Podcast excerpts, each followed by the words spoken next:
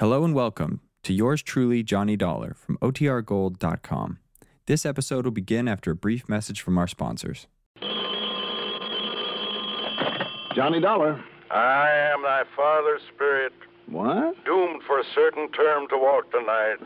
Well, good for you. and for the days confined to fasting fires, How about that? till the foul crimes done in my days of nature are burnt and purged away. Bravo, Mr. Shakespeare. Now, why don't you just relax and enjoy it? I wish I could, Johnny.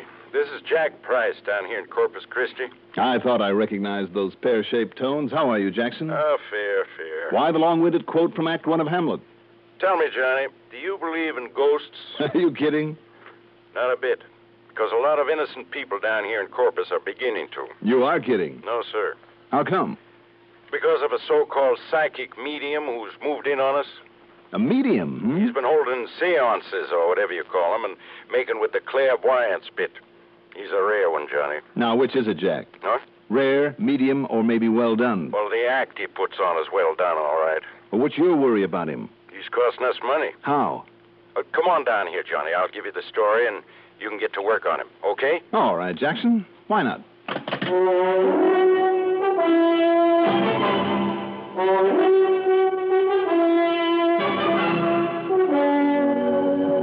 The CBS Radio Network brings you Mandel Kramer in the exciting adventures of the man with the action packed expense account.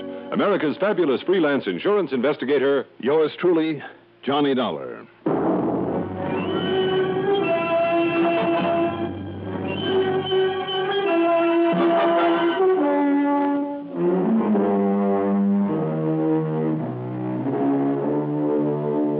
Expense account submitted by Special Investigator Johnny Dollar to Tri Western Life Insurance Company office in Corpus Christi, Texas.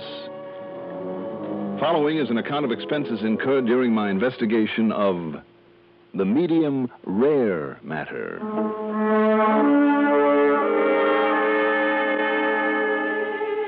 Expense account item one. 132.15 for a cab to Bradley Field, then plane fare to Corpus Christi. Item two is a buck 35 for the airport limousine to the Robert Driscoll Hotel, where I got myself a room, parked my luggage before walking over to Jack Price's office in the Katz building. I'll bet you're tickled pink to get away from that cold New England winter weather, That's the truest thing you ever said, Jackson. How are you? Oh, fit to be tired, Johnny, on account of this so called psychic medium. Oh? Sit down, I'll tell you all. All right. Tell me, don't the police around here kind of frown on such? This one is a phony, isn't he? Sure is. But somebody's got to prove it and put him out of business. Johnny, there are a lot of people who believe in spiritualism. But when a rank charlatan like this comes along. Well, let's he- face it, Jack. You find them all over. They ought to be locked up, but they're usually too smart. Now, let's have the story. Well, first off, he operates out beyond the city limits. That's why our Corpus Christi police are helpless. Yeah. His name is Udi Vishnu. Vishnu. At hmm? least that's the name he uses. Hmm. And you ask me, that Hindu or whatever it is accent he uses has a touch of Brooklyn in it. No? Phony, phony, phony. But they continue to fall for him. Knowledge of the past, present, and future, mind reading, message from the dead. Fooey. You really don't like him, do you? He's already cost us money. Oh? Unless you can stop him, he'll cost us a lot more. Us and a lot of other people. And that means a lot of heartbreak, too. Don't tell me that he makes a charge for his meetings, seances, whatever you want to call them. Too smart. He'd be up against the laws on fortune telling. No, Johnny, all it takes is contributions. Uh-huh. There's no law against that. Just where and how does he operate? A few miles out south Staple Street. You remember the place they call Ranch 66? Wasn't that a gambling joint, among other things? Well, they prefer to call it a roadhouse. Anyhow, on a side road a ways beyond Ranch 66 is a little theater that's been empty for years. Mm-hmm. And now, all decked out in fresh paint with a new facade, it's Udi Vishnu's Temple of the Living Truth. Hmm. And, Johnny, every single night of the week, that place is packed with the poor suckers who think he's some kind of a new prophet. He must be good. He is. He's great. And, brother, you should see the money they lay on the drum. Plenty, hmm? Right. Including proceeds from the insurance policies they've been cashing in. Ah, so that's where it hurts. You bet it does. We've made a big thing over the years of insuring the little guy. The one that some of the big companies don't want to bother with. Policies for only a grand or two. Don't you see, Johnny? Those are the people who need that insurance. And you've got to stop him. Well, Jackson, I don't know. You've got it, Johnny, before any more of these people get hurt. Every single night they're out there shelling out their dough to hear his glorified magic act. People from all over this part of the country. Oh? Yeah. Oklahoma, Arkansas, Louisiana, Mississippi, Alabama, wherever he's carefully planted his literature. At least that brings some extra money into this thriving city of Corpus Christi. Wrong. I forgot to tell you. The suckers don't know it, or if they do, they don't care. But he also owns a big old hotel that just happens to be only a block away from his temple. It's always jammed with his followers. This thing's been going on for over a month now, so he's really cleaning up. But mostly, of course, uh, on the contributions. Um, I don't know, Jack. I mean, if he's not committing any actual crime. I uh, think he is. What do you mean? What, what, what sort of crime? Murder. Murder? Yeah. He's been getting his people in his con in his well, his followers to name him as the beneficiary of their insurance. Not Temple, Johnny, but him. Oh? Yeah, and listen. Go ahead. In the last two weeks, for no apparent reason, and remember that. Yep. Two of our clients, both of them in good health, but neither of them wealthy or anything like that. Yeah, go on. For no apparent reason, they've been murdered. And the murders are unsolved. And you think this Udi Vishnu did it? Now, wait. No, no, he, he's too smart. But knowing his influence over his followers and their fanaticism, the way that some of them do anything for him, and I mean anything, Johnny, even murder. Well, what do you think? You want to look into it? Looks like somebody better, doesn't it? Good. Now, just how do you plan to start your investigation of this phony mystic, this Udi Vishnu? Well, it seems to me, Jack, that it might be smart to go on out there to his temple and catch his act. That's what I thought. So here, uh, you better have this What's this? admission ticket.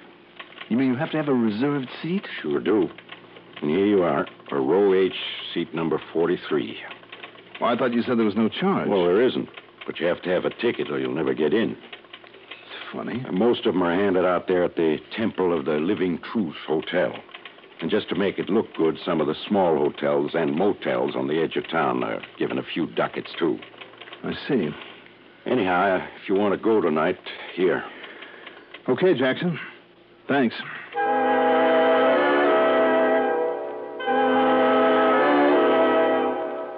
Item three, $50 deposit on a rental car.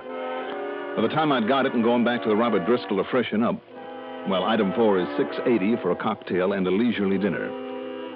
Then I drove out to the Temple of the Living Truth. Literally scores of people were standing around begging to be let in. But only those with tickets for reserved seats were admitted. And remember that reserved seats. The audience, or rather the auditorium, held something over a hundred people. And the house was packed. The wide, shallow stage was hung with gray velvet drapes and was bare, except for a sort of reading stand or lectern.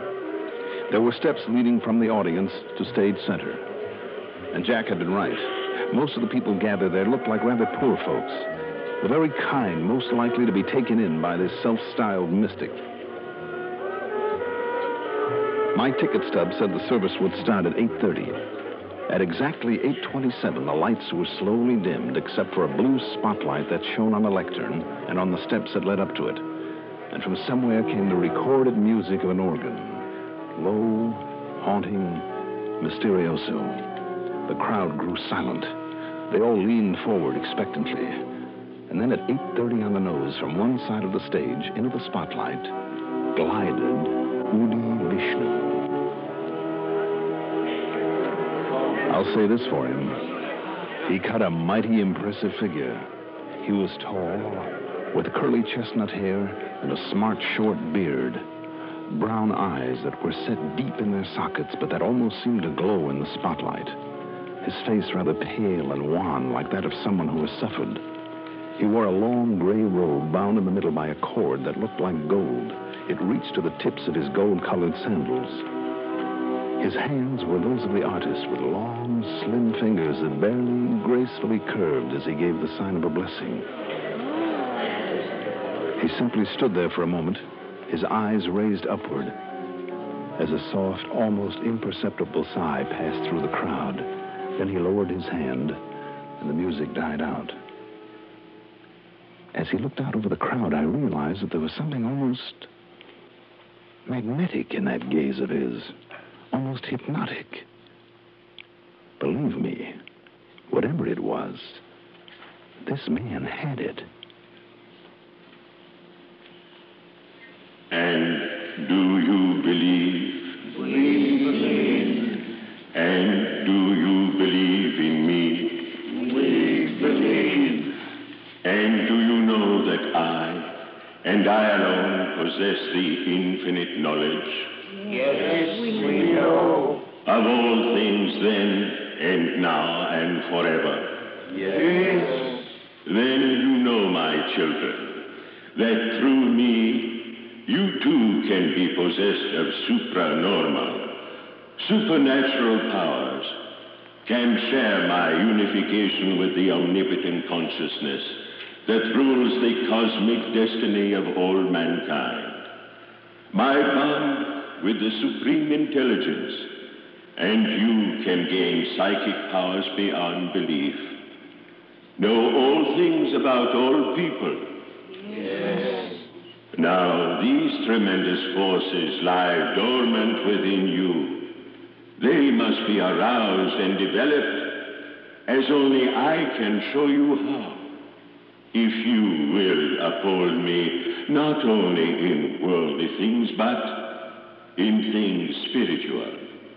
If you will believe, believe in me, and show me that you believe, your lives will be successful, full, and complete.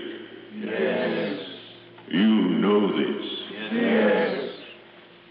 Then be silent. As I close my eyes, as I concentrate on someone here I have never seen before, but who will be the first tonight to be relieved of all worldly cares, who is one of the elect to share with me the. Yes, yes, I see now a number. The number H four one. Oh, it's me. Really? That's my ticket. My seat number. Oh, oh, I'm sorry, mister. But see, it's the number of my seat. Yes, I, I see, miss, but no, uh, wait a minute. I mean, Patience, my child, that I may speak. Oh, I, I'm sorry. In the eye of my mind, there comes a vision now. A farm in Oklahoma, near the town of El El, Yes, El, El Reno, yes. Oh, and a little girl, perhaps ten years old. Her name is Martha. oh, that's my name. Martha Winter. Yes, And with her, a little dog. the dog. The dog she was not supposed to have. She never told her mother. His name was Skipper. Skipper. I'd almost forgotten. Then Martha's school. And Miss Albright. My teacher. But how could he know? Yes, who alone helped Martha decide not to run away from home. It's true. And now, when she got the call to come here to see me, but she left the car, an old one. It's blue, He's right. He's right. four three, U seven four one eight. That's the license number. But but it's back in Oklahoma. Are you here, Martha? Yes, yes. All you said is true. And do you believe?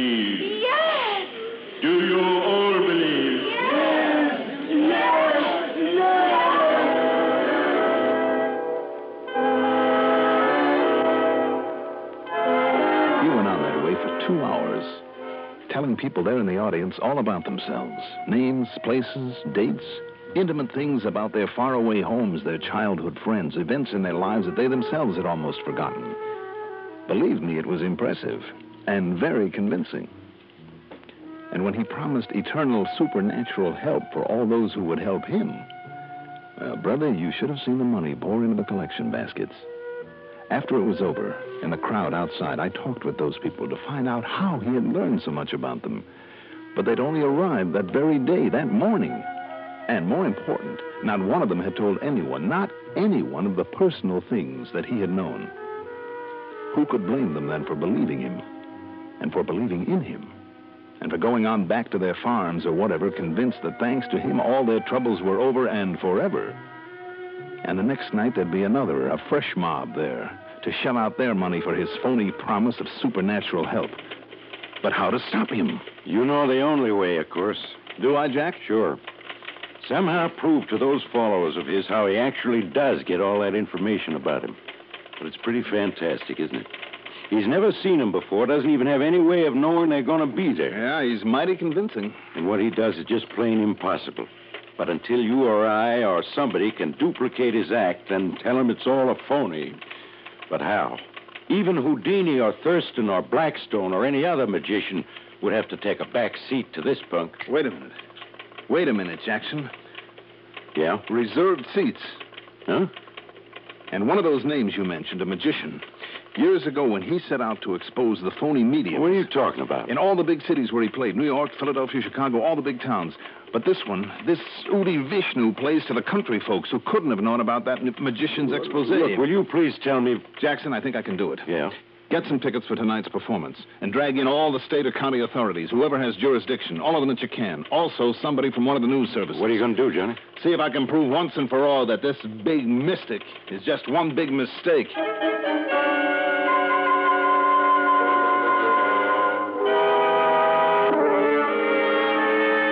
The next few hours were about the busiest I ever spent.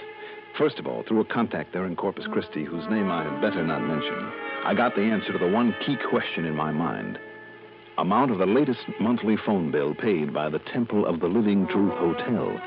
Then, on the excuse that I wanted a reservation for the night, I paid a visit to the hotel.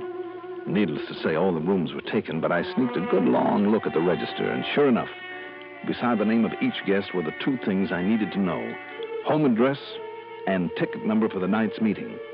Only let's call it performance now. Then back in town, I ran up item four $121 in telephone calls. I know, a lot of calls, but very necessary ones. Then, I don't know where and how Jackson got the tickets, but he did. And there in the audience with us were six or seven state and county cops, out of uniform and looking fresh off the farm, and two reporters from the National News Services. Again, the house was full. Again, the dim lights and organ music. Again, the opening preliminaries. Do you believe? We believe. And do you believe in me? We believe. And do you know that I alone possess the infinite knowledge Yes, we know. of things then and now and forever?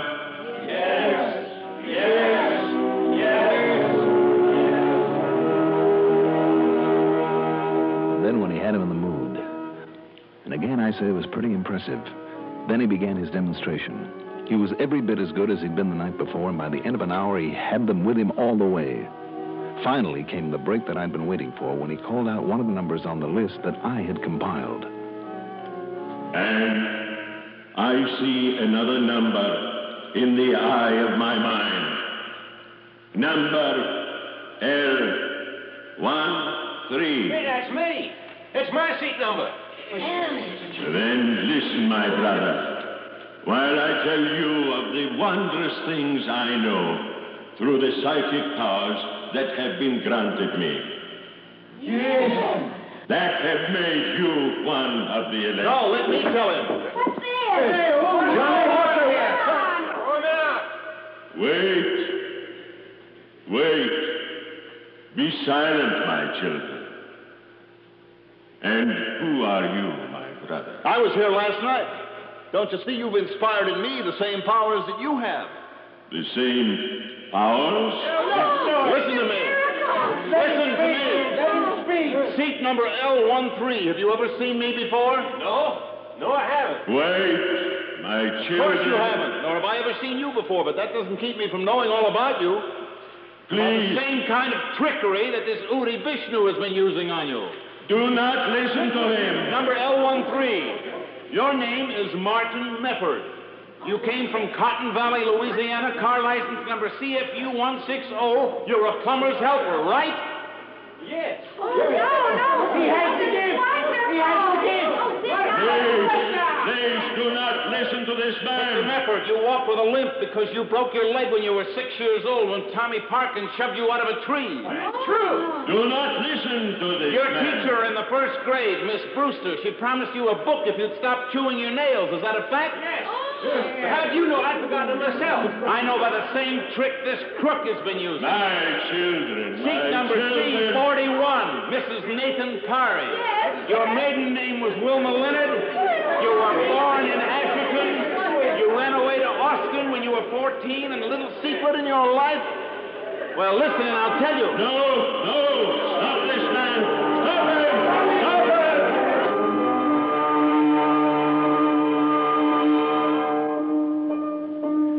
By the time I got through telling some of those people stuff that even Udi Vishnu hadn't found out about them, and some of it was pretty personal, they fairly tore the place apart.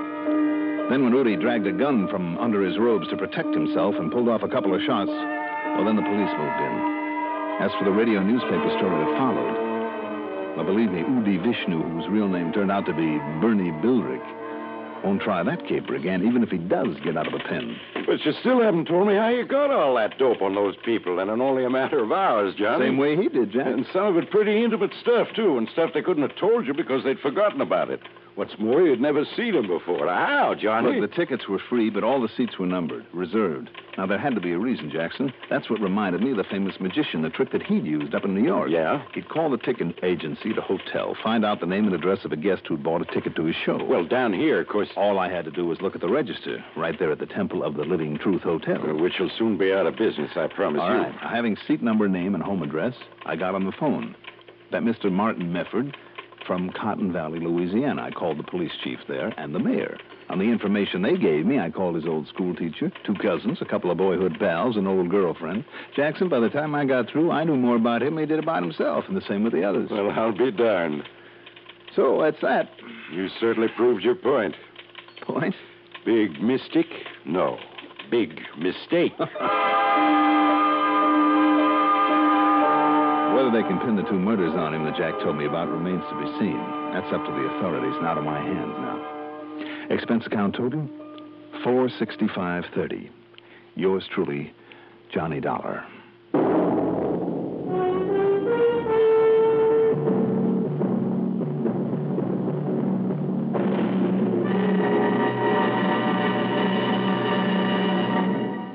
Now, here is our star to tell you about next week's story. Next week, a nice, quiet little town in South Jersey that doesn't stay that way for long.